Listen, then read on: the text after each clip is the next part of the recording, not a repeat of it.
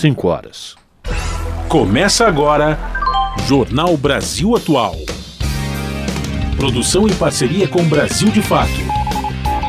Movimentos populares, política, direitos humanos, economia, mundo do trabalho, cultura e prestação de serviço. Jornal Brasil Atual. Olá, muito boa tarde. Hoje é terça-feira, dia 14 de novembro. Eu sou Rafael Garcia, junto com Cosmo Silva, apresentando mais uma edição do Jornal Brasil Atual. E estas são as manchetes de hoje. Presidente Lula promete esforço para resgatar mais famílias ao receber brasileiros que estavam em Gaza. Durante a recepção, ele criticou a guerra, a violência e o terrorismo de Israel e do Hamas. Centrais sindicais e outras entidades de trabalhadores realizaram hoje um ato pela paz e cobraram o diálogo e um cessar-fogo imediato das hostilidades no conflito entre Israel e o povo palestino.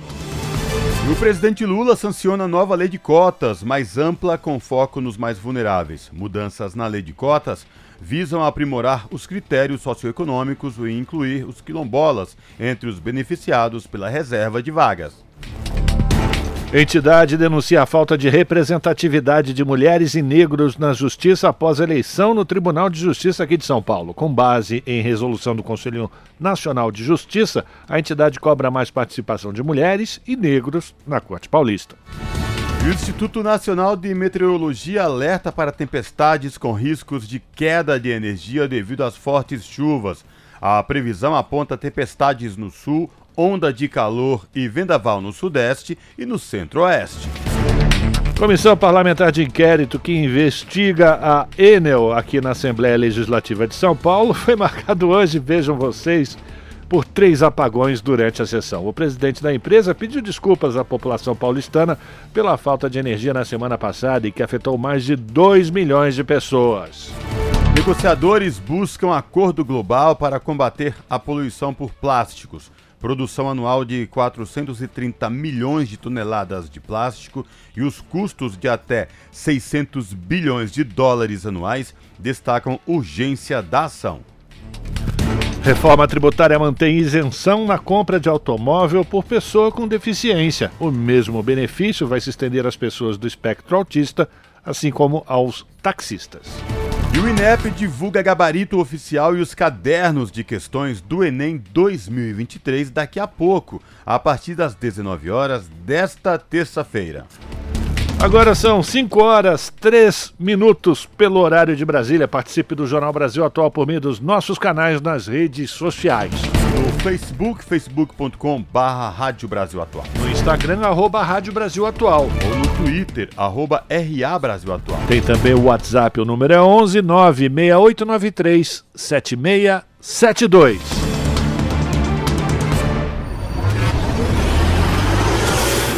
Jornal Brasil Atual, uma parceria com Brasil de Fato. Na Rádio Brasil Atual, tempo e temperatura. A tarde desta terça-feira aqui na capital paulista ainda é de muito calor. Agora os termômetros marcam 29 graus, mas já chegou a bater os 37 ali na região da Avenida Paulista. Mais tarde, na parte da noite, vai ser possível notar algumas nuvens no céu, mas não há previsão de chuva. Na madrugada, aqui na capital paulista, a temperatura fica na casa dos 22 graus. Em Santo André, São Bernardo do Campo e São Caetano do Sul, cidades do Grande ABC, tem média de temperatura de 28 graus neste momento a qualquer momento pode começar a chover, mas é uma chuva rápida, tá? Depois das 7 da noite aí sem previsão de chuva. Na madrugada, na região do ABC, a temperatura fica na casa dos 22 graus. Em Mogi das Cruzes, 27 graus neste momento e não há previsão de chuva para Mogi. Na madrugada em Mogi, a temperatura fica na casa dos 22 graus. Em Sorocaba, nesse momento, faz 30 graus na região. Também tem possibilidade de chuva nas próximas horas. Na madrugada, a temperatura fica na casa dos 22 graus. Eu sou Lucas Souza e no finalzinho do jornal eu volto para te falar como é que fica o tempo nessa quarta-feira. Até já. Na Rádio Brasil Atual, está na hora de dar o serviço. Vamos lá, agora quase 5 horas 5 minutos, vai virar o relógio em 3, 2, 1, 5 horas 5 minutos. Vamos saber como é que está a situação do trânsito aqui na cidade de São Paulo. A torradeira estava ligada até agora há pouco, a chapa estava quente. E a CT, a Companhia de Engenharia de Tráfego, diz que são 642 quilômetros de ruas e avenidas com trânsito congestionado aqui na capital. Agora passou o sol, fechou o tempo, mas ainda não choveu, né? Parece que deu uma aliviada, mas parece que não vai chover. Pelo menos aqui na região da Avenida Paulista, pelo menos até onde os meus olhos alcançam. Olha que poeta que eu sou. São 642 quilômetros de ruas e avenidas congestionadas aqui em São Paulo. A pior situação Está na Zona Oeste com 210 quilômetros de lentidão, Zona Sul 180, Zona Leste 108, região Norte 72 e a Central também com 72 quilômetros de congestionamento nas ruas e avenidas que são monitoradas pela CET, que também informa que a, opa, que a tendência de crescimento desse índice de congestionamento é, permanece de agora para o começo da noite. Carros com placas finais 3 e 4 também estão proibidos de circular no centro expandido de São Paulo de agora até as 8 da noite por conta do rodízio municipal de veículos. Vamos saber também da situação do transporte público sobre trilhos com Cosmo Silva. Boa tarde, Cosmo. Boa tarde, Rafael Garcia e ouvintes do Jornal da Rádio Brasil Atual, 5 horas e 6 minutos. O metrô informa aqui que todas as linhas operadas por ele estão funcionando em forma tranquila, sem nenhuma intercorrência aí nesta tarde de terça-feira, véspera de feriado do 15 de novembro, né, Rafael? Lembrando aqui que amanhã é feriado do 15 de novembro, tá aí, portanto, rodízio suspenso amanhã, inclusive. Mas aqui o metrô informa que as linhas azul, verde, vermelha, amarela, lilás e prata todas em situação de tranquilidade para os passageiros, e esta mesma situação se repete nos trens da CPTM, que é a Companhia Paulista de Trens Metropolitanos, que atende a capital e grande São Paulo, incluindo o ABC Paulista. E, portanto, você que vai utilizar agora alguma linha aí da CPTM, é, não vai encontrar nenhum problema. Rafael Garcia, aqui na região da Paulista, do nada, baixou a neblina, né? Um pouco de cerração. Esta mesma situação será que se repete na Serra aí, nas rodovias Anchieta e rodovia dos imigrantes? Sim, a resposta é sim.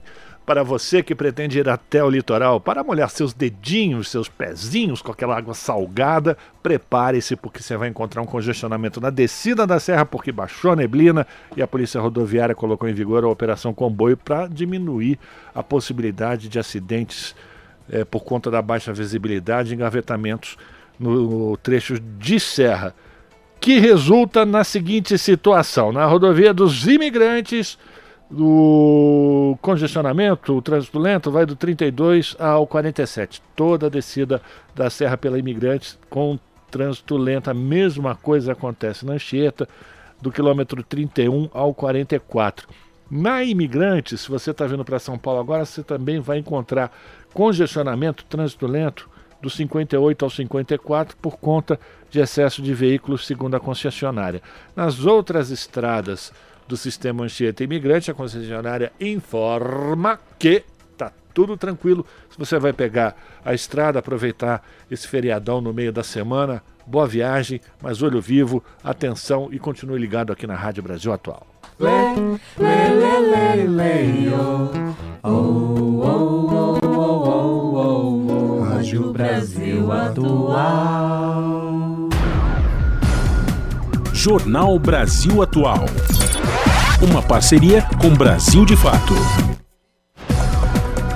São 5 horas e 9 minutos. Hospitais sitiados e chuvas intensas agravam crise da saúde na faixa de Gaza. Profissionais do setor atuam em meio à falta de eletricidade, comida e água. O hospital Al-Shifa, que se tornou foco de operações israelenses, opera com 700 pacientes, 400 funcionários e abriga 3 mil pessoas. Bombardeiros intensos, insegurança e falta de combustível impossibilitam a evacuação. Da ONU News em Nova York, quem traz os detalhes é o Felipe de Carvalho. A Organização Mundial da Saúde, OMS, saudou nesta terça-feira o que chamou de esforços heróicos da equipe do Hospital Al-Shifa, sitiado na cidade de Gaza. A agência expressou preocupação com centenas de milhares de pessoas deslocadas na região, onde fortes chuvas causaram inundações e agravaram a crise aguda de saúde.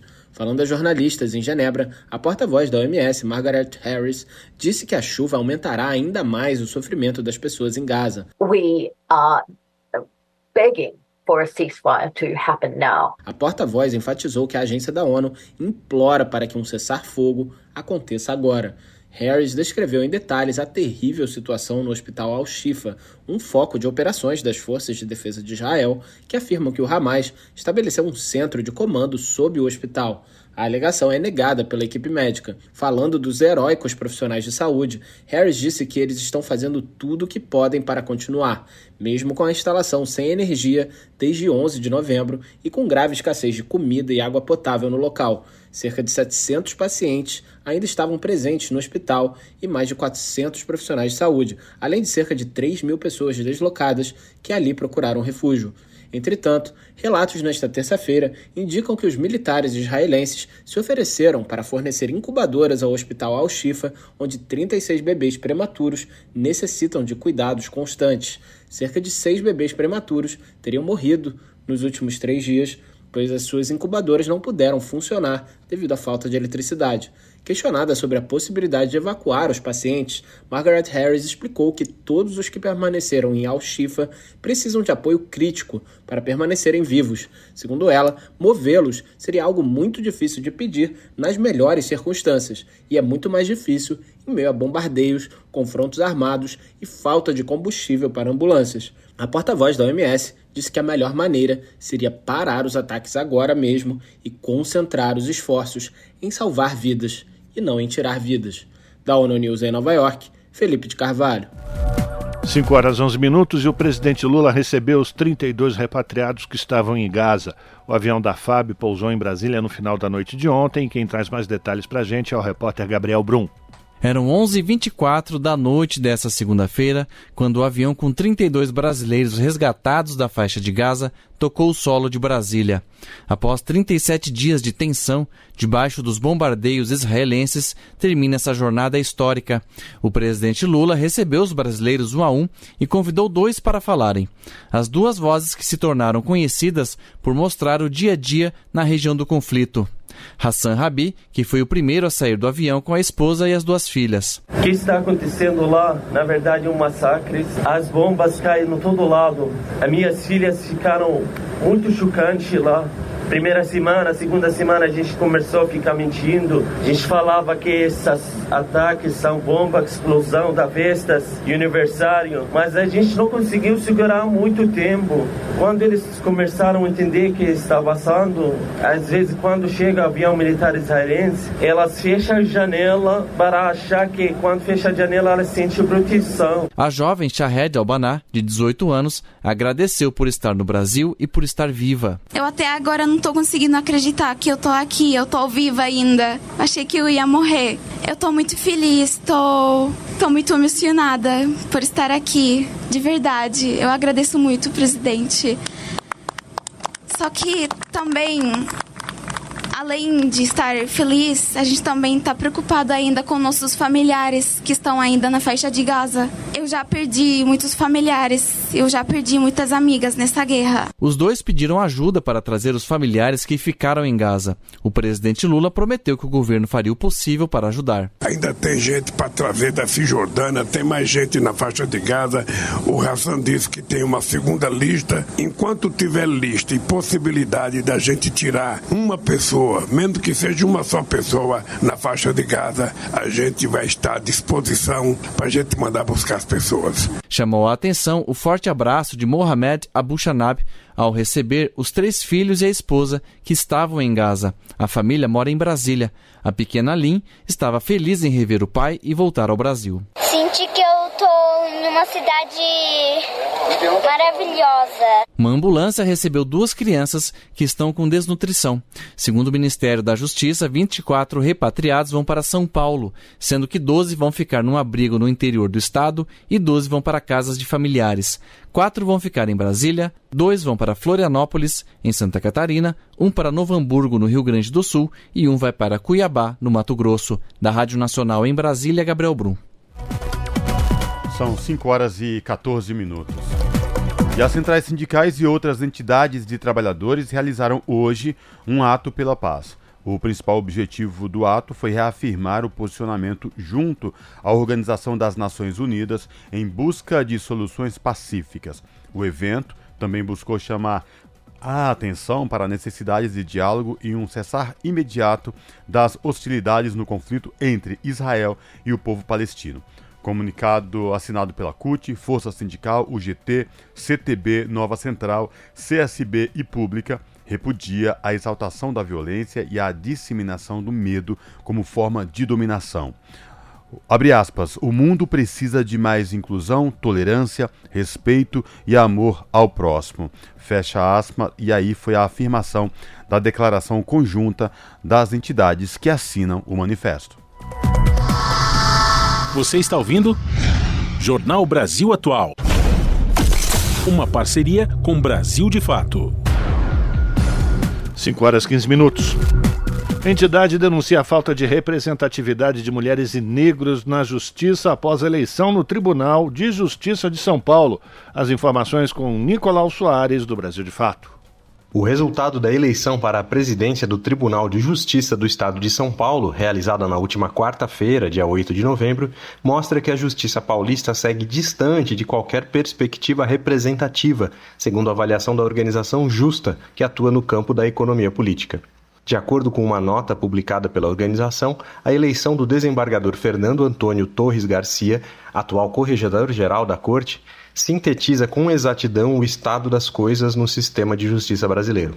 A organização aponta ainda que, abre aspas, os dois candidatos que disputaram a liderança do Tribunal de Justiça de São Paulo representam fielmente a absoluta falta de representatividade de raça e gênero que caracteriza o tribunal, composto por 90% de desembargadores do sexo masculino contra apenas 10% de desembargadoras. Fecha aspas. Segundo a Universidade Zumbi dos Palmares, apenas 3 dos 360 desembargadores paulistas são negros, o que representa menos de 1% do total.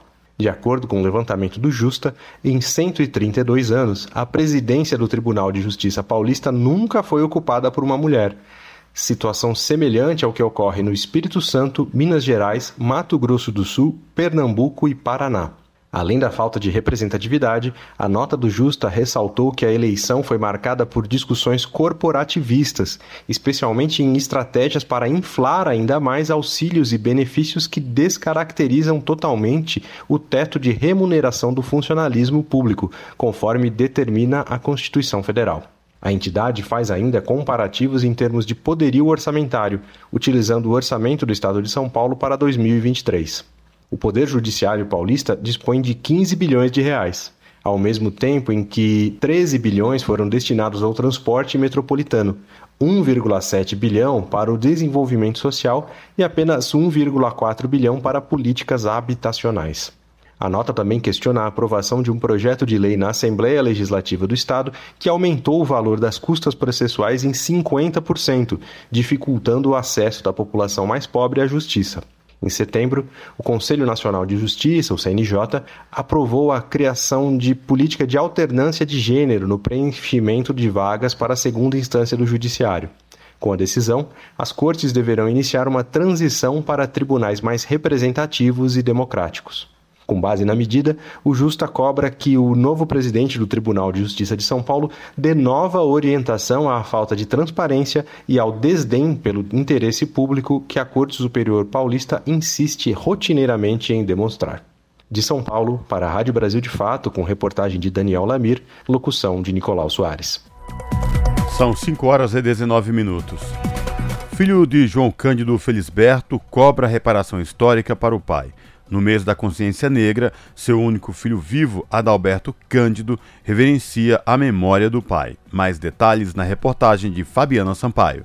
Nós que vimos da Europa em contato com outras marinhas não podíamos mais admitir que na marinha do Brasil ainda o homem tirasse a camisa para ser chibateado por outro homem. Esse é um trecho do depoimento de João Cândido Felisberto, conhecido como o Almirante Negro, concedido ao MIS, Museu da Imagem e do Som, em 1968, um ano antes de sua morte. No mês da consciência negra, seu único filho vivo, Adalberto Cândido, reverencia a memória do pai, que vai ser enredo da Escola de Samba Paraíso do Tuiuti no Carnaval do Rio de 2024 e cobra reparação histórica e financeira que faça jus à sua importância. Candinho, como é conhecido, falou com a Agência Brasil sobre o heroísmo do líder da revolta da Chibata, uma das mais importantes do país, contra os castigos físicos impostos pela Marinha aos marinheiros, na maioria pretos e pardos. A história é muito bonita, é uma história de um herói popular. Um país que não tem história não é país. E meu pai deixou uma parte da história do Brasil. Uma história verdadeira, não é uma história de fantasia. A história do meu pai foi um acontecimento que, que ficou na memória do povo.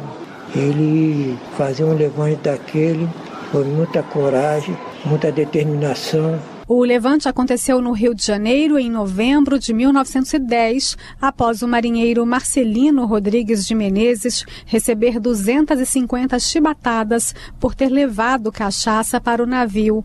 Os marujos também protestavam contra as condições da carreira e os baixos salários. A revolta começou a bordo do navio Minas Gerais, nas águas da Baía de Guanabara, chegando a outros navios e destituindo os comandantes. Sob a liderança de João Cândido, marinheiros amotinados comandavam os principais navios de guerra da esquadra. Adalberto Cândido destaca que o pai, mesmo sendo bem visto pelos oficiais da Marinha, nunca deixou de lutar pelos companheiros oprimidos. Ele nunca levou um castigo de ir para conversa, para proa, para ser chibateado, mas ele não aceitava com os companheiros dele. Então ele era uma pessoa que ele, ele não sendo chibateado, ah, não estou chibateado, deixa para lá, meus companheiros, mas não, eles eram unidos. Não é porque ele ter convivência com o oficial da Marinha para ir para cá que ele aceitava aquele para o convés e ser escoteado. 250 chibatadas, na... aí assumiram o navio e começaram a fazer pirueta pela Baía de Guanabara. Gaúcho, filho de escravizados, Cândido, apesar de se destacar por seu conhecimento, chegando inclusive a ser instrutor de aspirantes, nunca chegou à patente oficial de almirante, mas a engenhosa revolta o fez reconhecido pela imprensa da época como o almirante negro. Candinho avalia que a importância histórica do pai só foi reconhecida nas últimas décadas. É, hoje está de outra maneira, né? Muitas homenagens que ele recebe, porque na época que meu filho estava no colégio, quando ele falava que era neto de João Cândido, era a própria professora, todo mundo caía na risada, brincadeira. Ele tinha em casa trazer documento, mostrar. Agora já tem é, peça de teatro, é, doutorado, professor Álvaro Nascimento, um historiador, foi fazer doutorado lá em Campinas, no Unicamp, sobre meu pai. Ele afirma que os jovens têm muito a se inspirar no legado de João Cândido. A juventude que estude, siga o exemplo de João, que pareça outros Joões Cândido, para o Brasil ser mais um país igualitário, de, raça, em, em geral que é um, nosso país é um país muito preconceituoso e essa escravidão já é de outra maneira.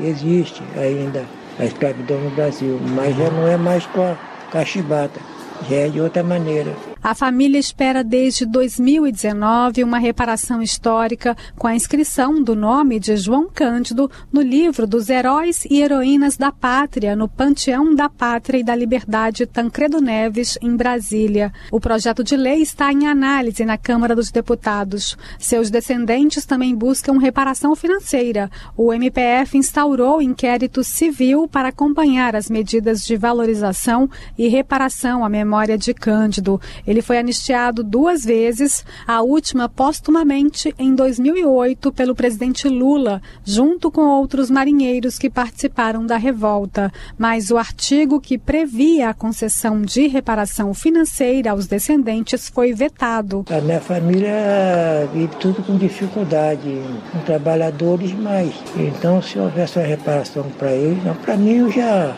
já estou mais para lá do que já com 85 anos, mas eles, que o pessoal pensa que, que é o Almirante Negro, que o meu pai, que a família tem. Tem nada disso. O Almirante Negro foi um título que deram, deram a ele pelas manobras que ele fez e a competência dos marinheiros na época. Mas ele é apenas um marinheiro João Cândido. Após a revolta, João Cândido foi expulso da Marinha, chegou a ser preso em uma solitária entre 1910 e 1912, assim como outros companheiros. Solto, a perseguição o acompanhou durante vários anos. Chegou a trabalhar em barcos particulares como timoneiro e carregador, mas foi demitido por pressão de oficiais da Marinha. O almirante negro viveu seus últimos anos como pescador no centro do Rio.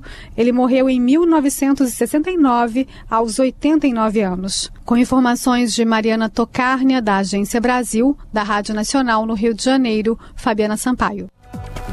5 horas e 25 minutos e a lei de cotas no ensino federal passa a incluir quilombolas. A repórter Sayonara Moreno chega agora trazendo mais informações. Criada há mais de 10 anos, a lei de cotas no ensino federal passou por mudanças que já valem para o próximo SISU, Sistema de Seleção Unificada. Sancionada nesta segunda-feira, a norma, que reserva vagas para pretos, pardos, indígenas e pessoas com deficiência, agora inclui quilombolas. Para a coordenadora do Coletivo Nacional de Educação da CONAC, Coordenação Nacional de Articulação de Quilombos, Givânia da Silva, a lei de cotas já era uma vitória. Com a inclusão dos quilombolas, essa população deve sair da invisibilidade. Para nós é muito importante, porque a sociedade não sabe quem somos nós, a sociedade não fala é, acha que, que as comunidades ficaram no passado. Hoje a gente sabe que, apesar dos dados do IBGE ainda não trazerem todos os quilombolas, a gente tem certeza disso, mas já tem pela primeira vez a presença dos quilombolas no censo, o que vai ajudar não só a lei de cotas, mas também outras políticas públicas a identificar onde estão esses sujeitos. O texto sancionado diz que o programa de cotas deve ser avaliado a cada 10 anos e que os cotistas terão prioridade para receber o auxílio estudantil, que ajuda a se manter na universidade. Assim que sancionou a nova lei de cotas em cerimônia no Palácio do Planalto, o presidente Lula citou o dado do INEP, que os estudantes cotistas apresentam taxa de desistência no ensino federal 10% menor que os demais. Esses jovens estão demolindo um mito propagado pelas elites que sempre tiveram livre acesso às melhores instituições do Brasil e no exterior. O mito de que a chegada dos cotistas ao ensino superior faria cair a qualidade da educação. E o que aconteceu foi exatamente ao contrário. A realidade é que os jovens das classes menos favorecidas são tão inteligentes quanto os jovens ricos e agarram com unhas e dentes a oportunidade de demonstrar a capacidade de estar onde estão. A ministra da Igualdade Racial, Aniele Franco, disse no evento que é fruto da lei de cotas, considerada por ela a segunda mais importante na reparação brasileira pelas pessoas e descendentes das que foram escravizadas. É válido ressaltar que depois da lei de abolição da escravatura, a lei de cotas do ensino superior é a maior política de reparação que o Estado brasileiro já produziu em seus mais de 500 anos de existência. Agora, imaginem um Brasil onde não tivéssemos a lei de cotas. Com toda certeza, seria menos diverso, menos plural e seria afundado em desigualdades estruturais e históricas ainda mais perversas. Outra mudança na lei. Antes, o cotista concorria apenas às vagas reservadas. Agora, se ele tiver pontuação para ser aprovado em ampla concorrência, não precisa das cotas. Só entra desta forma se não tiver pontuação pela ampla concorrência. Outra mudança é a redução da renda familiar. Antes era a média de até um salário mínimo e meio. Agora, o valor passa a ser, no máximo, de um salário. Da Rádio Nacional em Brasília, Sayonara Moreno. São 5 horas e 29 minutos. Três contratos de concessão como a da Enel vencem no governo Lula. Até 2031 serão 20 contratos. Privatização da distribuição de energia tem chance de ser recompensada com fim de acordo firmados por 30 anos.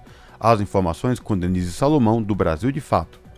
O presidente Luiz Inácio Lula da Silva terá a chance de reavaliar três contratos de concessão para a distribuição de energia elétrica durante seu mandato, que vai até 2026. Acordos desse tipo foram firmados com empresas como a Enel, que deixou milhões de clientes sem luz por até seis dias após um temporal que atingiu São Paulo no último dia 3 de novembro. Os contratos foram negociados pelo governo federal na década de 1990 e têm prazo de validade de 30 anos. A partir de 2025, eles começam a vencer. E em cada vencimento, o governo pode decidir se vale a pena renová-los, se pretende abrir concorrência para contratar uma nova empresa ou se ele mesmo vai prestar o serviço. Caso Lula concorra à reeleição e vença, ele terá que tomar decisão sobre outros 16 contratos, incluindo o da Enel em São Paulo, que vence em junho de 2028. Para estudiosos e trabalhadores do setor elétrico, no entanto,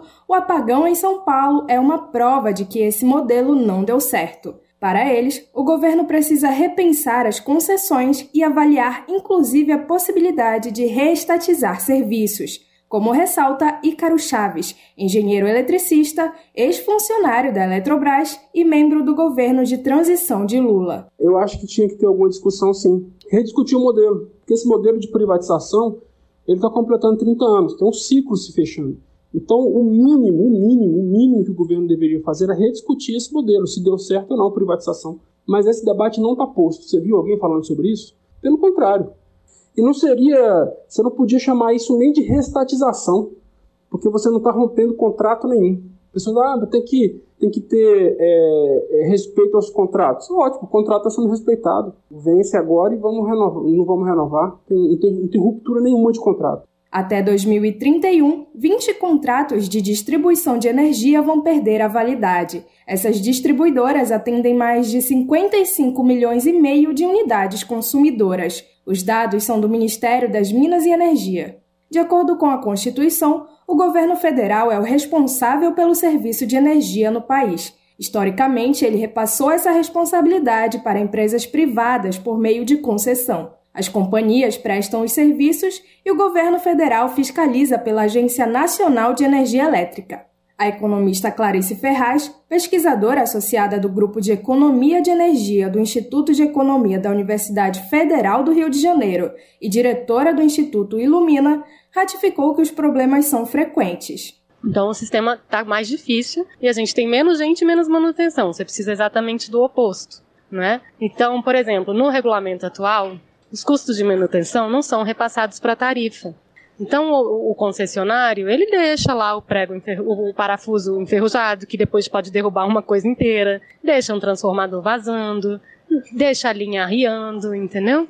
E em vez dele fazer essa manutenção adequada, ele deixa pipocar. Porque quando ele põe um ativo novo, aí ele joga para a base de cálculo da tarifa e aí ele aumenta a tarifa e aumenta o retorno dele. Então tem um grave erro aí nesse modelo, com certeza. É um, é um serviço público essencial e tem vários critérios de qualidade que, ele, que tem que ser respeitados. Mas o que é que ocorre? Não tem anel para fiscalizar essas falhas de manutenção, entendeu? Para Clarice Ferraz, o governo precisa sim considerar a possibilidade de restatização da distribuição de energia no país, até porque, no final das contas, é o Estado quem vai ter que garantir o fornecimento de energia à população são alternativas a serem consideradas, certamente, sobretudo a reestatização, não é? Em vista justamente dessas transformações que têm ocorrido e da necessidade irrefutável, né, que ao fim e ao cabo o Estado tem que entrar. Né? Haja visto os gastos fiscais né, dos Estados europeus para compensar os aumentos tarifários em função do aumento do preço do combustível que fez explodir a tarifa, né? Eu sou mais simpática justamente à reestatização, inclusive. Apesar da tendência mundial de desprivatização de serviços como a energia elétrica, o governo federal já deu indicativos de que pretende renovar os contratos das concessionárias de distribuição. Tramita na Câmara um projeto para criar regras para a renovação de contratos de distribuidoras de energia. Ele foi encaminhado neste ano à casa pelo deputado João Carlos Bacelar, do PL da Bahia. Também prevê contrapartidas como a manutenção do desconto de até 65% na conta de luz das famílias de baixa renda, a tarifa social, e a garantia de investimentos para a universalização no sistema de distribuição até 2030. Procurado pelo Brasil de Fato na quinta-feira, 9 de novembro, o Ministério de Minas e Energia pediu até sexta-feira, 10 de novembro, para se pronunciar sobre as concessões de distribuidoras de energia. Até a publicação desta reportagem, porém, o órgão não havia enviado seu pronunciamento. De Belém para a Rádio Brasil de Fato, com reportagem de Vinícius Konchinski. Locução: Denise Salomão. São 5 horas e 34 minutos. Especialistas pedem destaque para recursos orçamentários usados no combate à violência contra crianças e adolescentes. A repórter Silva Munhato acompanhou a audiência sobre o tema. A Coalizão pelo Fim da Violência contra Crianças e Adolescentes defendeu na Câmara que os recursos destinados a políticas públicas para o setor sejam destacados no orçamento de 2024. A ideia é avaliar quanto se gasta com a prevenção a esse tipo de violência e a qualidade do gasto. Lucas Lopes, secretário executivo da coalizão, participou do seminário da Comissão de Legislação Participativa sobre a violência contra crianças e adolescentes. Ele disse que a estratégia é fazer com que os deputados apresentem emendas à Lei de Diretrizes Orçamentárias de 2024 para criar a marcação e vedar o bloqueio da execução dos recursos. As emendas devem ser apresentadas até o próximo dia 17. A deputada Ana Paula Lima, do PT de Santa Catarina, uma das requerentes do seminário, disse que o orçamento precisa partir de visões estratégicas. Felizmente, quando se fala em orçamento aqui, se fala em obras, não se fala no cuidado com as pessoas. E quando a gente fragmenta as ações, é um corpo só, é uma criança só, é uma mulher só. Por que, que nós temos que fragmentar as ações, não dando o resultado, né, o acolhimento necessário nessas ações? É algo que a gente precisa pensar conjuntamente. Sofia Reinac, gerente da Vital Estratégias, apresentou pesquisa que mostra tolerância de parte da sociedade com o trabalho infantil e os castigos físicos. Também prevalece a ideia de que a violência doméstica contra crianças e adolescentes deve ser resolvida entre os membros da própria família. 64% das pessoas afirmaram que não tomariam nenhuma atitude caso presenciassem algum caso de violência contra crianças. Elas disseram que a responsabilidade não é delas e que não saberiam avaliar os motivos da situação.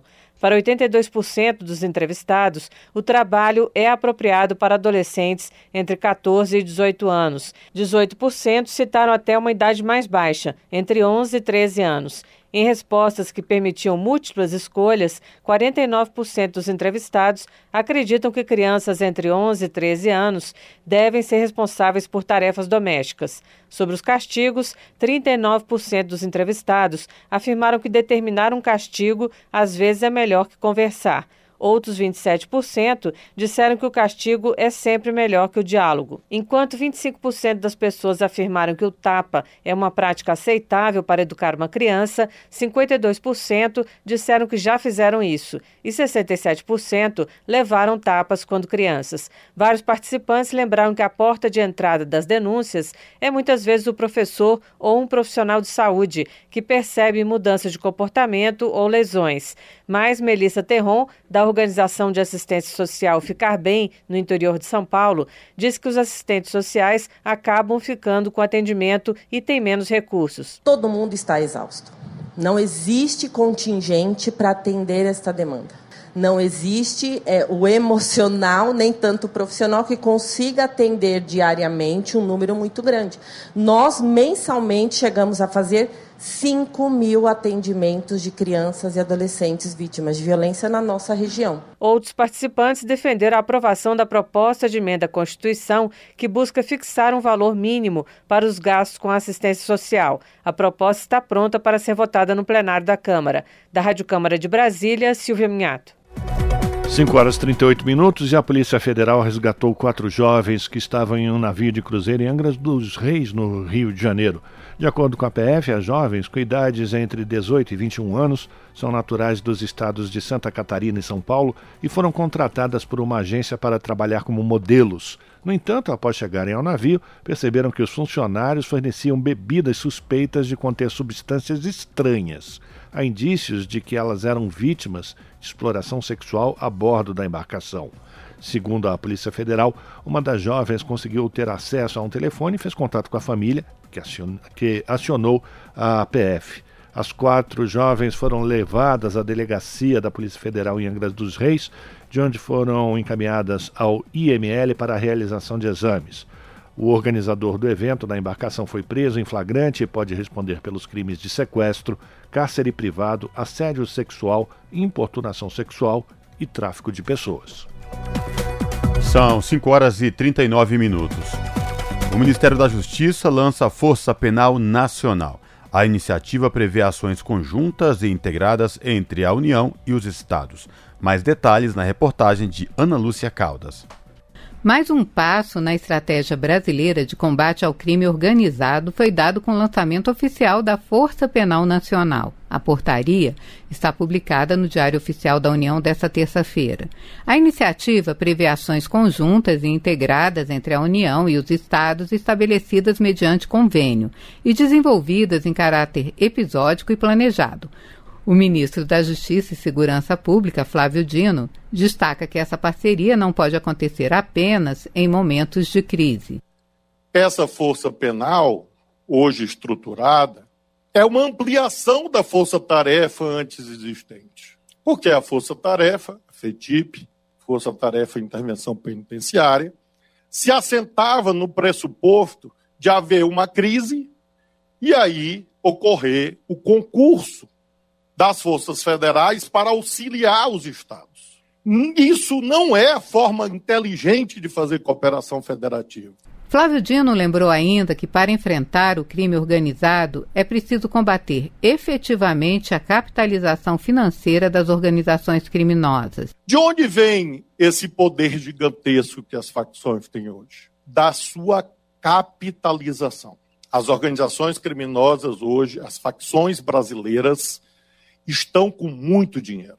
E por terem muito dinheiro, nós precisamos ir à raiz desses problemas para conseguir enfraquecê-las e aí sim superar esse fenômeno no nosso país. De acordo com o ministro, a prioridade é a compra de equipamentos que localizam celulares nos presídios que têm se mostrado exitosos. A Força Penal Nacional será formada por policiais penais federais, estaduais ou distritais e servidores administrativos, especialistas e técnicos em execução penal. Durante o lançamento, o secretário nacional de Políticas Penais, Rafael Velasco, disse que o programa não é apenas um avanço estratégico, mas um compromisso renovado com a ordem e a segurança no sistema penitenciário do país. Da Rádio Nacional em Brasília, Ana Lúcia Caldas. Jornal Brasil Atual. 5 horas e 42 minutos. Organização não governamental afirma que os brancos são os maiores responsáveis por crise climática. A repórter Priscila Terezo traz mais informações um novo olhar na discussão sobre o racismo ambiental. É o que propõe o Observatório da Branquitude, que defende que os eventos climáticos extremos, como ondas de calor, fortes chuvas, enchentes e estiagens, são respostas a anos de exploração de uma cadeia comandada majoritariamente por pessoas brancas. O co-diretor executivo do Observatório da Branquitude, Thales Vieira, destaca que as tragédias climáticas não afetam a todos de forma igualitária, como se poderia imaginar. População populações negras, populações indígenas são desproporcionalmente mais afetadas pelas mudanças climáticas e pelas catástrofes climáticas também. Então, digamos, quando estoura lá a barragem de Mariana, estoura outras barragens que já estouraram, você imagina que aquele lamaçal que sai correndo, né, ele afeta todo mundo que está por ali, né? Mas a escolha daquele lugar que está sujeito a esse tipo de intervenção é sempre uma escolha feita por um lugar onde moram populações mais racializadas. Com as mudanças climáticas é a mesma coisa, né? O lugar onde se vai ter uma indústria de metais pesados, uma indústria que polua mais, essas escolhas, elas não são tomadas aleatoriamente. Geralmente ele é feito em locais que são próprios de moradia de pessoas pobres e, sobretudo, de pessoas negras e indígenas, mas mantendo as populações embranquecidas, populações mais ricas, mais protegidas. Para Manuela Tamini, co-diretora do observatório, é impossível falar sobre a desigualdade de qualquer tipo sem considerar questões raciais. Ela destaca que as pessoas impactadas precisam ser envolvidas nas soluções. A forma de pensar, de pensar recursos, de pensar economia a partir da branquitude, ela é nociva, ela é deletéria. É explorando os recursos, sejam eles em algum momento da história pessoas, seja agora recursos naturais. Isso leva a gente para o precipício, para o fim do mundo. A organização realizou um seminário no Rio de Janeiro intitulado Emergência Climática, uma herança da branquitude. O evento reuniu especialistas em clima, sociedade e estudos étnico-raciais para traçar um paralelo entre as questões raciais e a crise climática. Nego Bispo, líder comunitário no quilombo Saco Curtume, em São João do Piauí, no Piauí, também questionou a ausência da população não branca nos processos de tomada de decisões referentes ao clima. Nós somos muito chamados para fazer palestras, nós somos muito chamados para fazer esses debates, mas nós não somos chamados para tomar decisões. Eles acreditam que, nos chamando para fazer o debate, nos chamando para fazer as palestras, eles acreditam que se apropriam das informações necessárias para tomar decisão. Acabam repetindo o que sempre eles repetiram. Em todo o planeta, a estimativa é que 3 bilhões de pessoas sofram com as alterações no clima, de acordo com estudos do IPCC, o painel intergovernamental de mudanças climáticas. Da Rádio Nacional no Rio de Janeiro, Priscila Terezo. Você está ouvindo?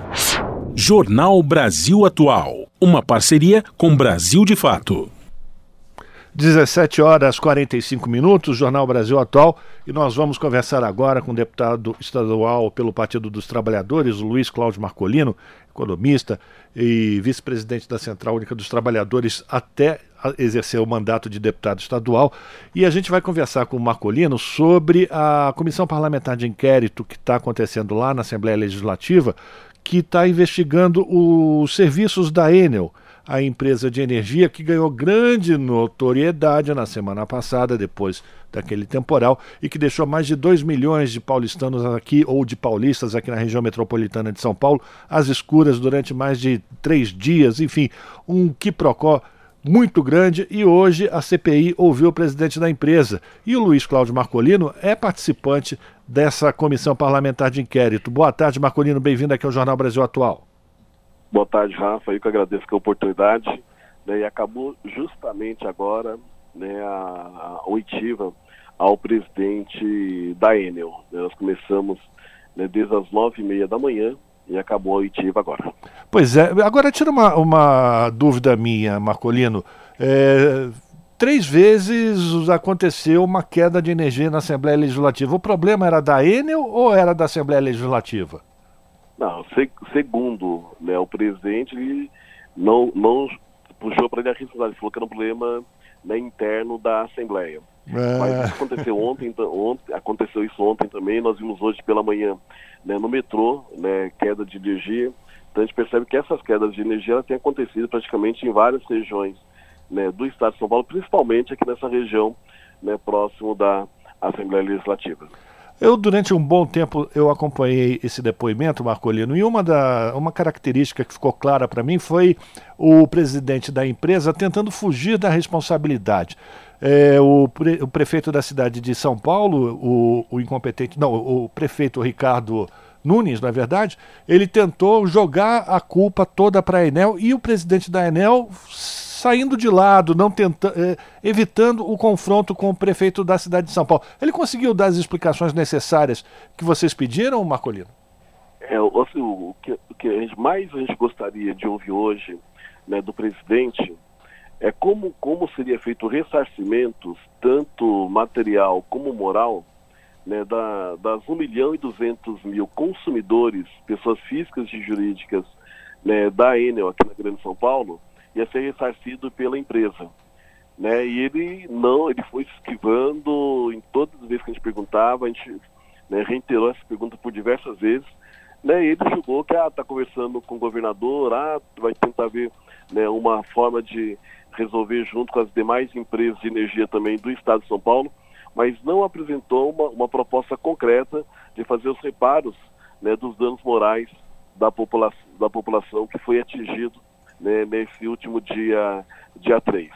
Né, colocou que está criando um mecanismo de garantir o ressarcimento, né, no caso de um eventual equipamento eletrônico que foi queimado, né, diminui aí o tempo né, para fazer análise, em vez de ter três orçamentos, faz um só.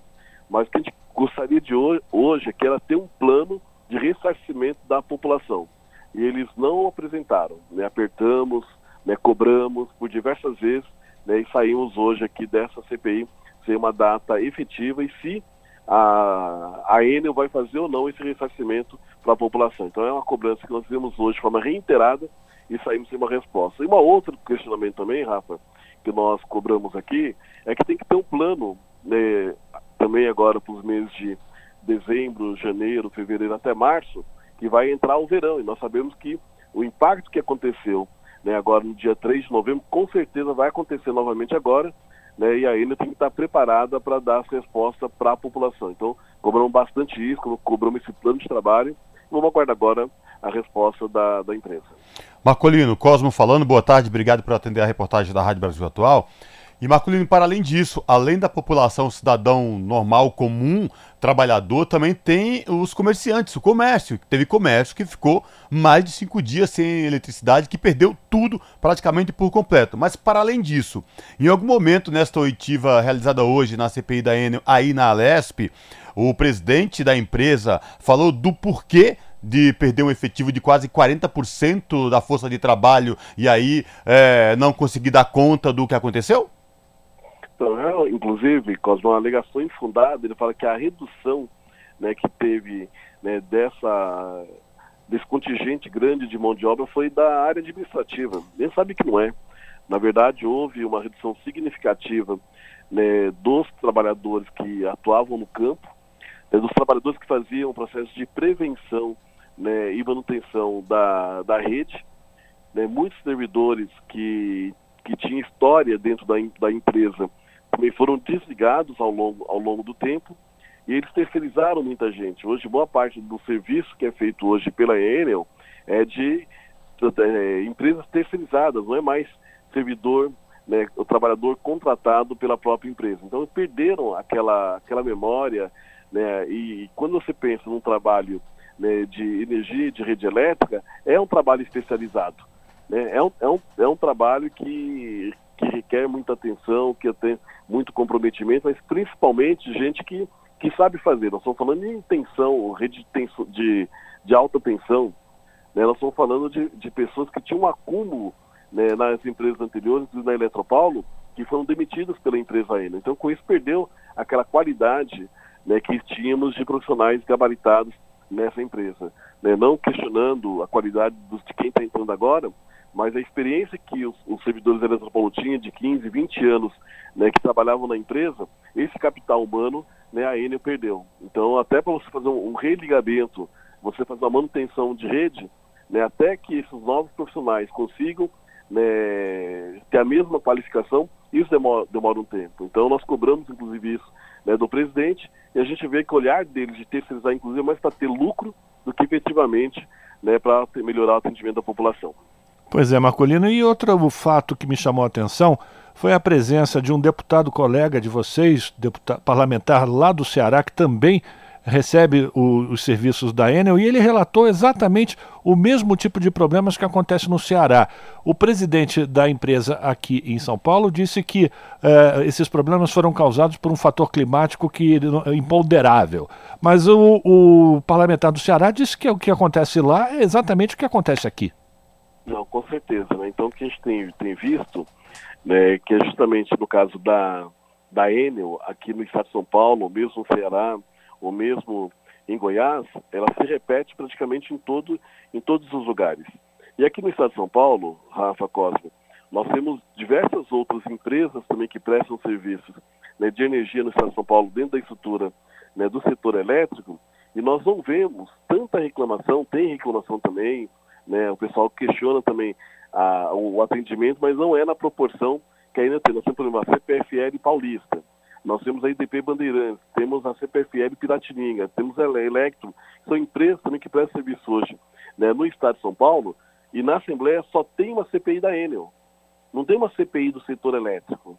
O que nós estamos questionando, e não é do caso do dia 3 né, de novembro agora, né, foi desde a CPI, ela deu entrada no começo da gestão, ali no dia, no dia 15 de março, né, que é justamente que é um problema que nós estamos vivenciando há mais de dois anos, né, e durante a pandemia, inclusive, né, aumentou o número de reclamação da população na Enel no estado de São Paulo, e por isso que tem uma CPI hoje para tratar isso da, da Enel. Então não estamos falando só do episódio agora do dia 3 de novembro, estamos falando né, de uma empresa que não tem prestado serviço corretamente à população da Grande São Paulo.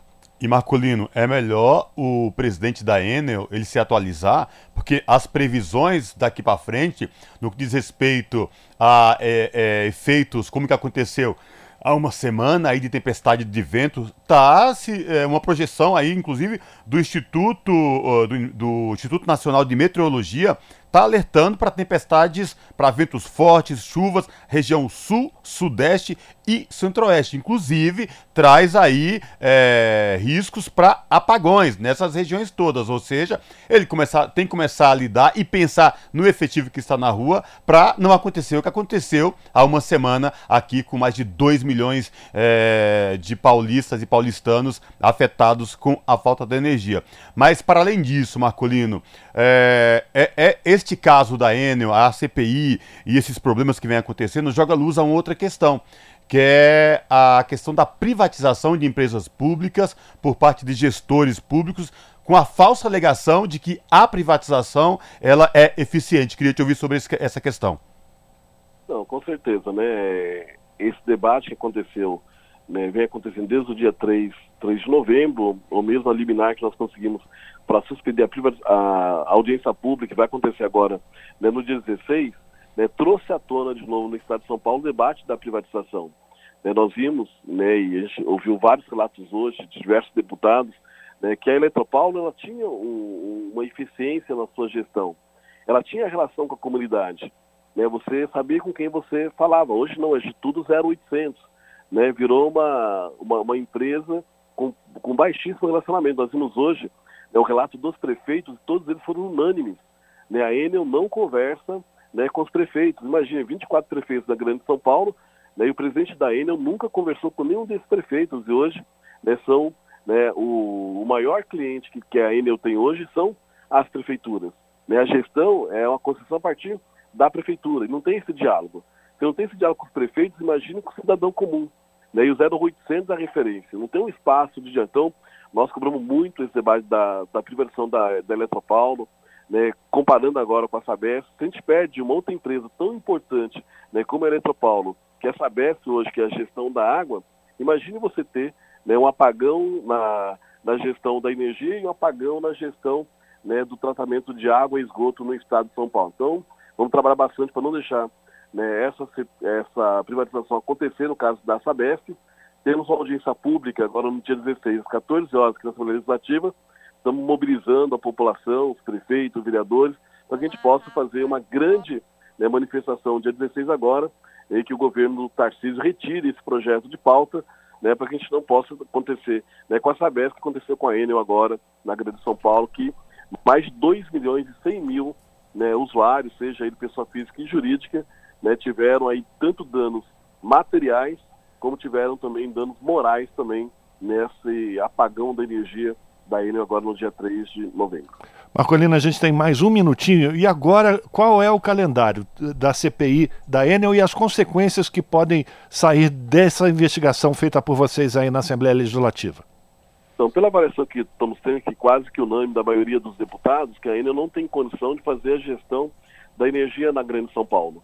A concessão dela vence em 2028 né, pode ter um, um, processo de questionamento, inclusive ela tem que colocar um, um posicionamento até, até 2025, se quer permanecer ou não, mas pelo que nós ouvimos hoje dos prefeitos, né, dos deputados, né, e, e, sem uma resposta efetiva da Enel, é uma empresa que não tem condição né, de manter esse contrato né, até 2028. Então nós vamos estar cobrando, né, no caso da ANEEL, que é a, a Agência Reguladora Nacional, e vão cobrar também da ARCEP, que é a agência reguladora do Estado de São Paulo, que não dá para permanecer um, um, contrato que não garante um bom atendimento à população. Então nós vamos estar cobrando, inclusive, que possa haver a possibilidade né, da, da energia de São Paulo voltar para a mão de uma gestão pública, né, como já aconteceu e acontece em algumas partes do mundo, né, empresas que foram é, privatizadas voltando a ser restatizadas para a mão do Estado. O que nós queremos é um bom atendimento para a população. A Eletropaulo, que é uma empresa pública, fazia. A Sabesp, que é uma empresa pública, faz. Nós não podemos perder essas empresas importantes do Estado de São Paulo. Inclusive, o debate de restatizar né, a questão da Enel voltar a ser do governo do Estado de São Paulo está colocado para a gente na ordem do dia. Né, alguns deputados ainda são contrários, mas o debate vai aparecer nos próximos meses. Bom, e lembrando mais uma vez, quando é a audiência pública da Sabesp? Que dia mesmo, Barcolino? Então, nós, nós temos agora no dia 16, né, pós o feriado do dia 15 de novembro, às 14 horas, aqui na Assembleia Legislativa. Quem puder participar é muito importante, né, dar um não bem grande ao governador Tarcísio, né, expulsão contrária à privação da Sabesp no estado de São Paulo. Agradecer a participação do deputado estadual Luiz Cláudio Marcolino, integrante da CPI da Enel aqui na, na, Assembleia Legislativa de São Paulo, atualizando as informações. Marcolino, muito obrigado pela tua participação, um abraço e até uma próxima. Obrigado, Rafa, obrigado, estou à disposição, um abraço. Conversamos com Luiz Cláudio Marcolino, aqui no Jornal Brasil Atual. Rádio Brasil Atual. Para sugestões e comentários, entre em contato conosco por e-mail redação@jornalbrasilatual.com.br ou WhatsApp DDD 11 96893 7672. Acompanhe a nossa programação também pelo site redebrasilatual.com.br.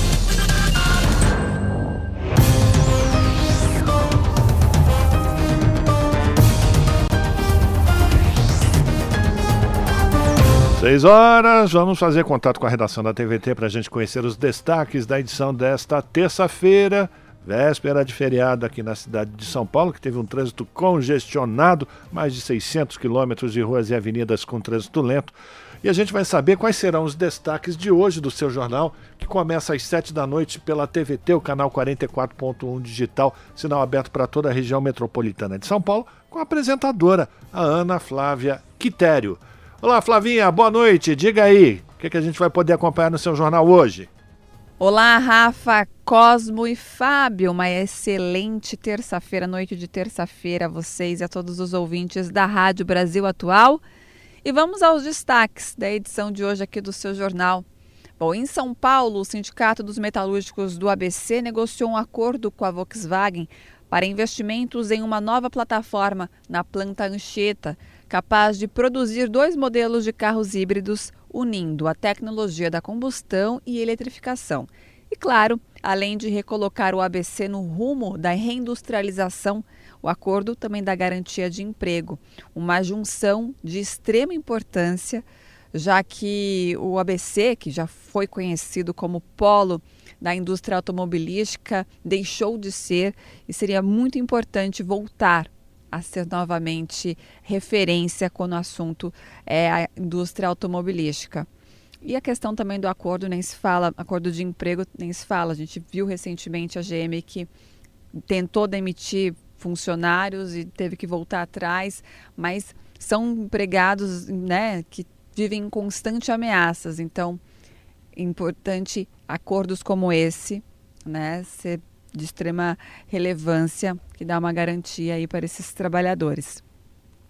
Bom, outro assunto: centrais sindicais se reuniram no centro de São Paulo para pedir o fim do conflito entre Israel e o Hamas e pela preservação do território palestino. Já entramos aí em mais de um mês de confronto, ainda sem previsão para que ocorra um cessar-fogo, e enquanto isso, pessoas ainda inocentes, civis inocentes, continuam morrendo. E também temos previsão do tempo, né? O que, que, será que está acontecendo no clima? Deu a louca no clima completamente. Ó, lá fora está um tempo que parece que a noite chegou mais cedo. Eu achei que ia chover forte, porque em um momento, quatro horas da tarde, o céu já estava escuro aqui na Paulista. Deu uma garoinha, parou. Mas olha, pode ser que venha chuva e chuva forte, não muito longa, uma chuva rápida mas aí pode ser que ocorram transtornos, né? Tivemos a chuva de sexta-feira, no qual deixou aí é, milhares de pessoas imóveis sem energia elétrica. É torcer para que não ocorra algo parecido, porque senão, mais uma vez, a cidade de São Paulo corre o risco de ficar sem energia. Até a Alesp teve aí os seus apagões durante a CPI da Enel, então, né, quem dirá as nossas residências. Bom, a gente vai falar sobre é, um dado até que interessante, a ponto de vista de que, por conta dessa onda de calor dos últimos dias, em boa parte do país, é, o consumo de energia elétrica bateu recorde, viu, no Brasil. Segundo o Operador Nacional do Sistema Elétrico, às 2 horas e 40 minutos da tarde de segunda-feira, ontem, foi atingi atingido o patamar de 100.955 megawatts. Foi a primeira vez na história do sistema que a carga superou a marca de 100 mil megawatts. E hoje a onda de calor levou o país ao segundo dia consecutivo então, de recorde no consumo de energia. Importante falar que, né, são aí recordes que assusta. Às 2h24 da tarde desta terça-feira, a demanda bateu 101 mil megawatts. E é bom ficar alerta, porque com isso tem a umidade relativa do ar bem abaixo.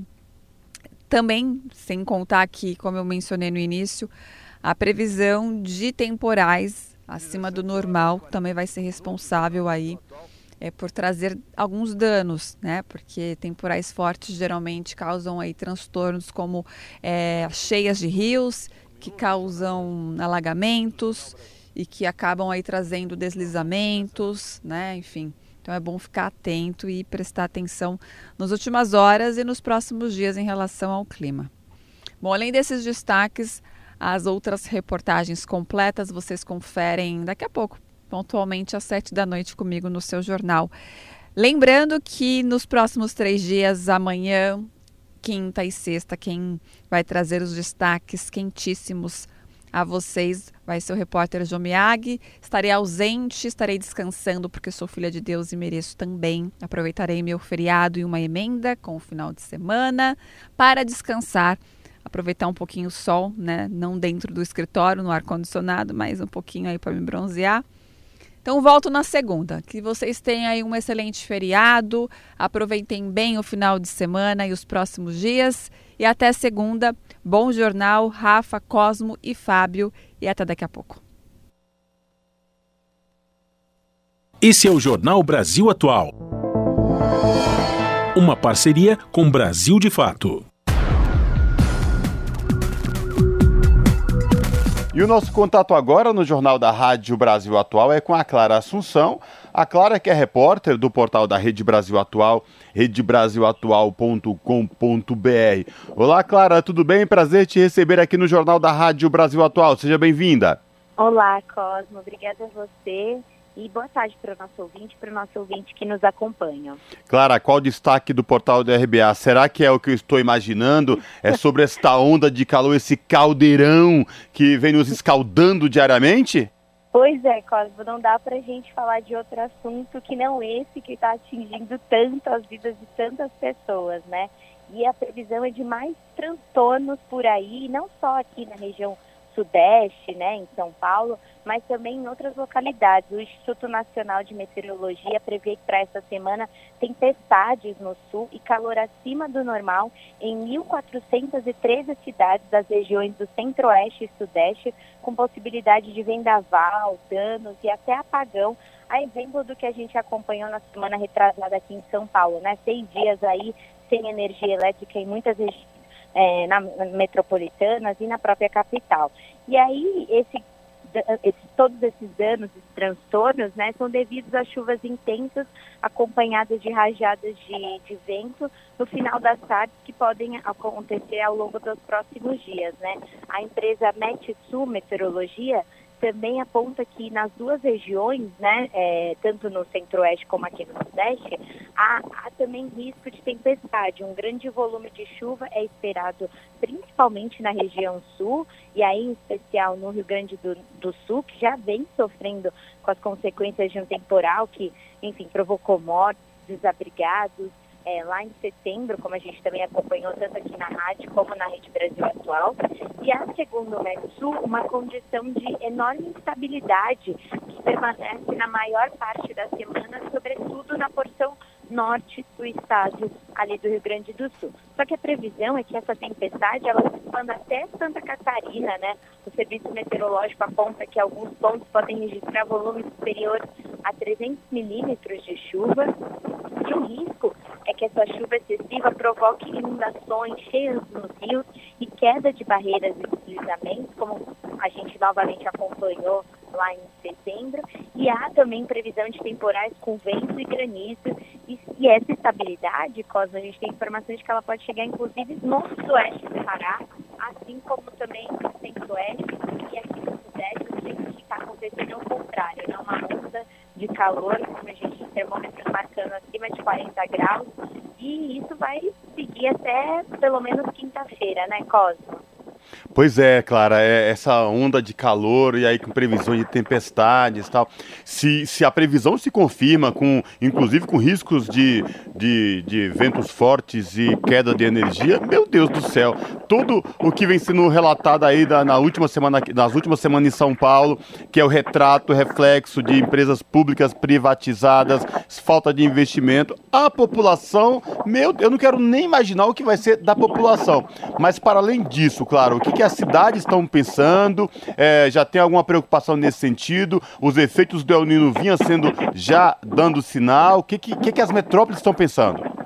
Pois é, Cosmo, a gente ainda está acompanhando. É, na verdade, acho que esses eventos extremos eles, eles expõem como as cidades não estão preparadas para é, o que está acontecendo, né? Para essa, essas mudanças climáticas todas. E pior que isso é que as próprias legislações urbanísticas elas também não dão conta dessas mudanças, né? Então a gente vê que, é, por exemplo, no, quando gente, há duas semanas aqui em São Paulo a gente acompanhou o caso da Enel, daquelas fortes chuvas, e aí uma das, das possibilidades que os especialistas levantaram era o enterramento dos fios elétricos.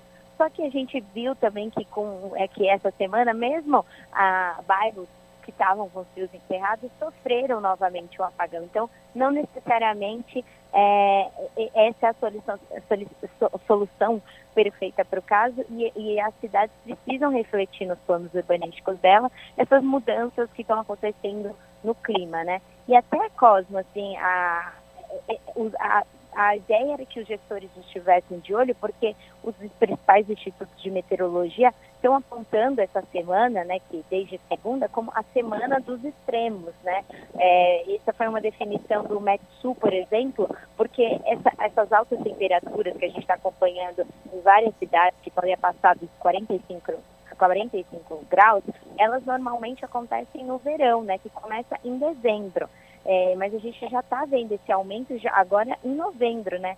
E aí tem o que você falou, que é o fenômeno El Ninho que, e a crise, crise climática, né, que vem se agravando rapidamente, lógico que devido também à ação humana, então torna essa situação ainda mais imprevisível e o que a gente tem acompanhando é que por parte da cidade os planos não estão acompanhando é, essas, essas demandas que, que, que essas mudanças pedem. E aí, é, um ponto curioso também, Cosme, que a gente sabe, é, é, é, mais no senso comum, a gente perceber que essa, essas tempestades, né, que são previstas para o elas trazem um risco de apagão. Próprio calor, as altas temperaturas, também aumentam esse risco, né? Porque primeiro elas é, porque o que se fala é que é, a, além de, da questão das chuvas derrubarem árvores, né, e aí é, atrapalhar a distribuição de energia, no caso do calor, o que acontece é que a, o uso de aparelhos como ar-condicionado, ventilador, é, eles sobrecarregam o sistema. E aí, devido ao aumento da demanda para esses aparelhos, ocorre essa sobrecarga e por isso até é, no calor é, corre o risco de apagão.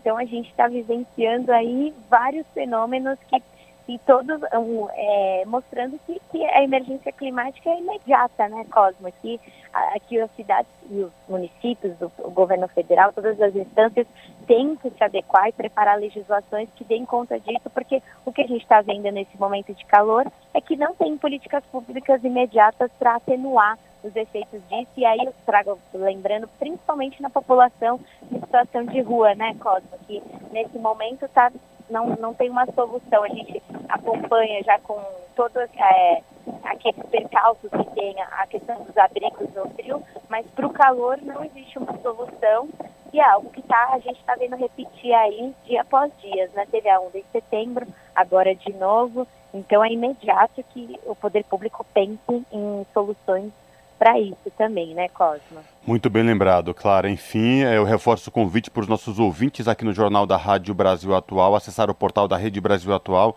redebrasilatual.com.br e conferir na íntegra esta reportagem da Clara Assunção. Clara, se cuide, se hidrate. Espero falar contigo em uma próxima oportunidade. Menos caldeirão, menos terror, menos, enfim, este calor insuportável, tá bom? Um abraço. Sim abraço, Pablo. Eu que agradeço o espaço e vamos torcer para que venham dias de entrevistas mais frescas, né? Verdade. Falamos aqui com a Clara Assunção no Jornal Brasil Atual. Jornal Brasil Atual. Uma parceria com Brasil de Fato. 6 horas, 14 minutos, a gente continua falando de meio ambiente porque o clima extremo está ameaçando comunidades e biodiversidade, de acordo com especialistas que foram ouvidos num debate realizado no Senado. Os participantes afirmaram que biomas brasileiros vêm sendo atingidos por eventos climáticos que ameaçam a riqueza da biodiversidade nacional. O repórter Floriano Filho traz os detalhes. Uma série de estudos acadêmicos vem analisando a conexão entre mudanças climáticas e os direitos humanos, tendo em vista as consequências socioeconômicas da chamada transição energética. No caso brasileiro, além dos debates sobre novas formas de geração de energia menos poluentes, ainda persistem problemas antigos como desmatamentos, garimpos ilegais, grilagens e poluição dos rios situações que ameaçam centenas de comunidades, tanto em áreas urbanizadas como em zonas rurais. A Comissão de Direitos Humanos no Senado promoveu uma audiência pública para debater a crise climática no Brasil e suas conexões com os direitos humanos e o meio ambiente. O debate foi solicitado por entidades científicas e organizadas da sociedade civil. Os participantes falaram sobre a necessidade de se preservar os diferentes biomas brasileiros que vêm sendo atingidos, por exemplo, com eventos climáticos que vão desde ciclones e enchentes na região sul até a seca extrema na região norte. Anne Alencar, representando o Instituto de Pesquisa Ambiental da Amazônia, apresentou dados sobre as queimadas na região, que historicamente são as maiores no país prejudicando a qualidade de vida e até a própria sobrevivência das comunidades. Um histórico de queimadas ao longo de 38 anos, o bioma Amazônia realmente é o bioma que tem se destacado e é o que mais queima no Brasil. Outra situação alarmante é a do Pantanal, maior área alagada do planeta Luciana Leite, representante da Environmental Justice Foundation, uma ONG europeia, diz que a situação de seca e queimada na região é crítica, com a perda de milhares de hectares em biodiversidade.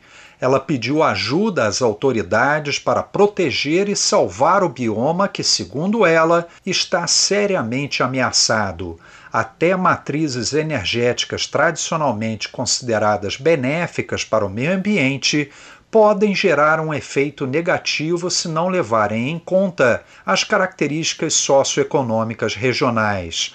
É o caso das usinas eólicas no Rio Grande do Norte.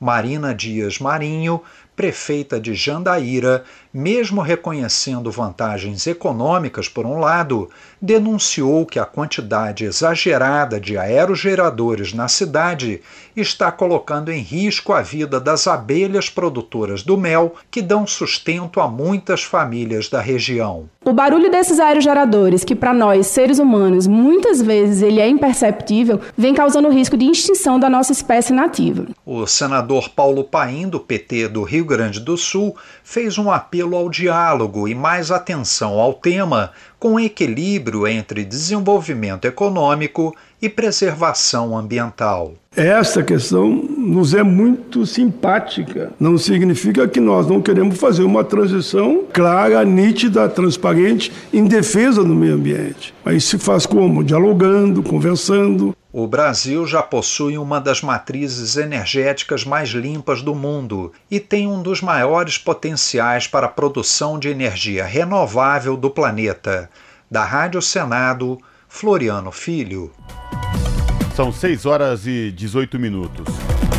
Negociadores buscam acordo global para combater a poluição por plásticos.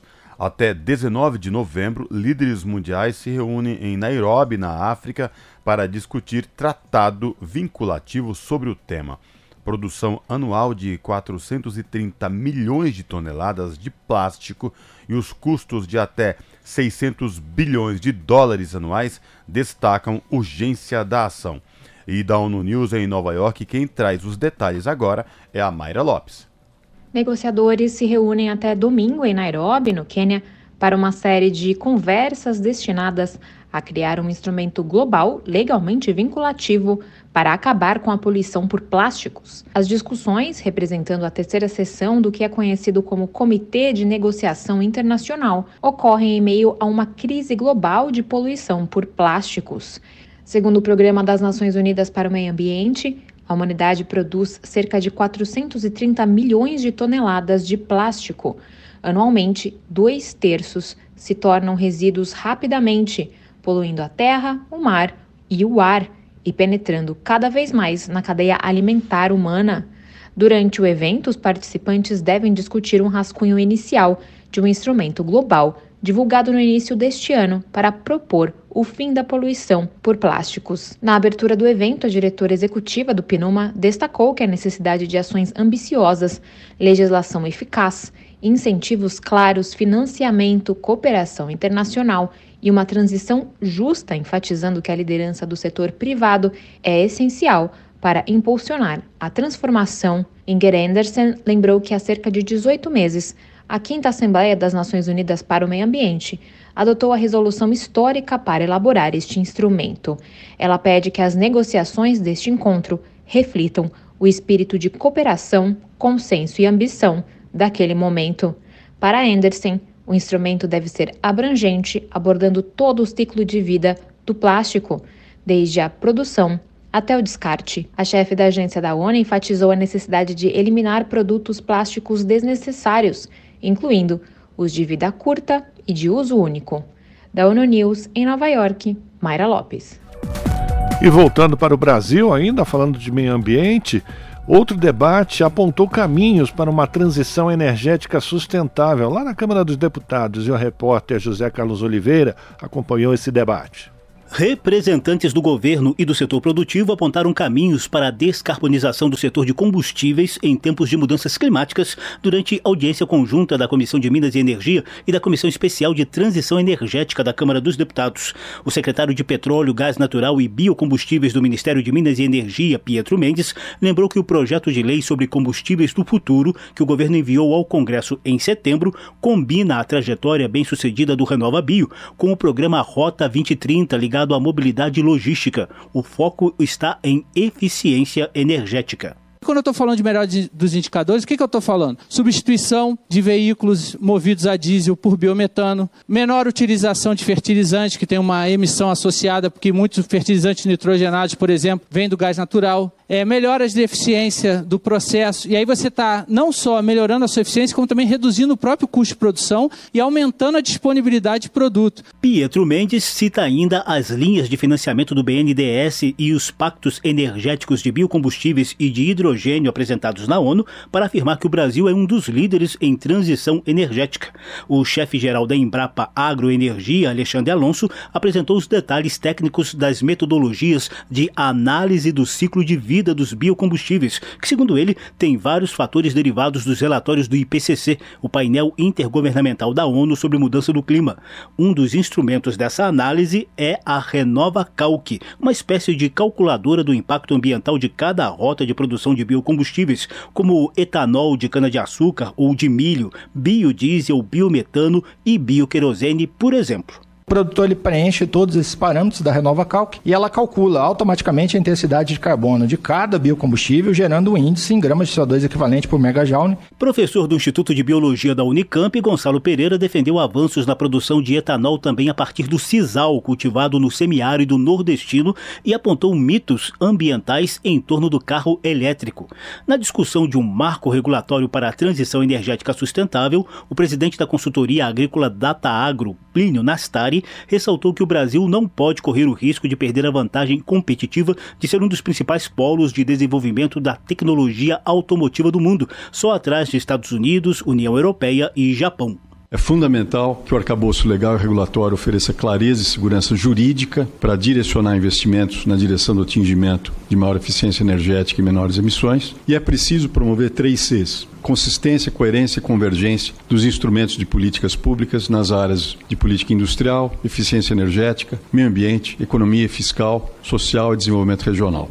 O deputado Leônidas Cristino, do PDT do Ceará, afirmou que a Câmara busca amplo consenso sobre o tema. E está aí, o problema posto, e aqui nesta casa nós temos a obrigação de elaborar um marco regulatório que seja factível, que seja bom para todo o país. E acompanhando as experiências que estão sendo feitas nas academias, para dar tranquilidade ao Brasil de investir, para demonstrar ao mundo que nós vamos ajudar o planeta a diminuir esse aquecimento global. Representante do Instituto Brasileiro de Petróleo e Gás, Valéria Lima, afirmou que a legislação será fundamental para a atração de investimentos em um setor que já responde por 10% do PIB, gera 1 milhão e 600 mil empregos e proporciona 140 bilhões de reais em arrecadação de tributos. Da Rádio Câmara de Brasília, José Carlos Oliveira. Você está ouvindo? Jornal Brasil Atual, uma parceria com Brasil de Fato. São 6 horas e 25 minutos. Reforma tributária mantém isenção na compra de automóvel por pessoas com deficiência. O mesmo benefício se estende às pessoas do espectro autista, assim como aos taxistas. Da Rádio Senado, quem traz os detalhes agora é a Bianca Mingotti. Entre os itens da proposta que contemplam pessoas com deficiência está a manutenção da isenção de impostos na compra de automóveis. O benefício se estende às pessoas com transtorno do espectro autista.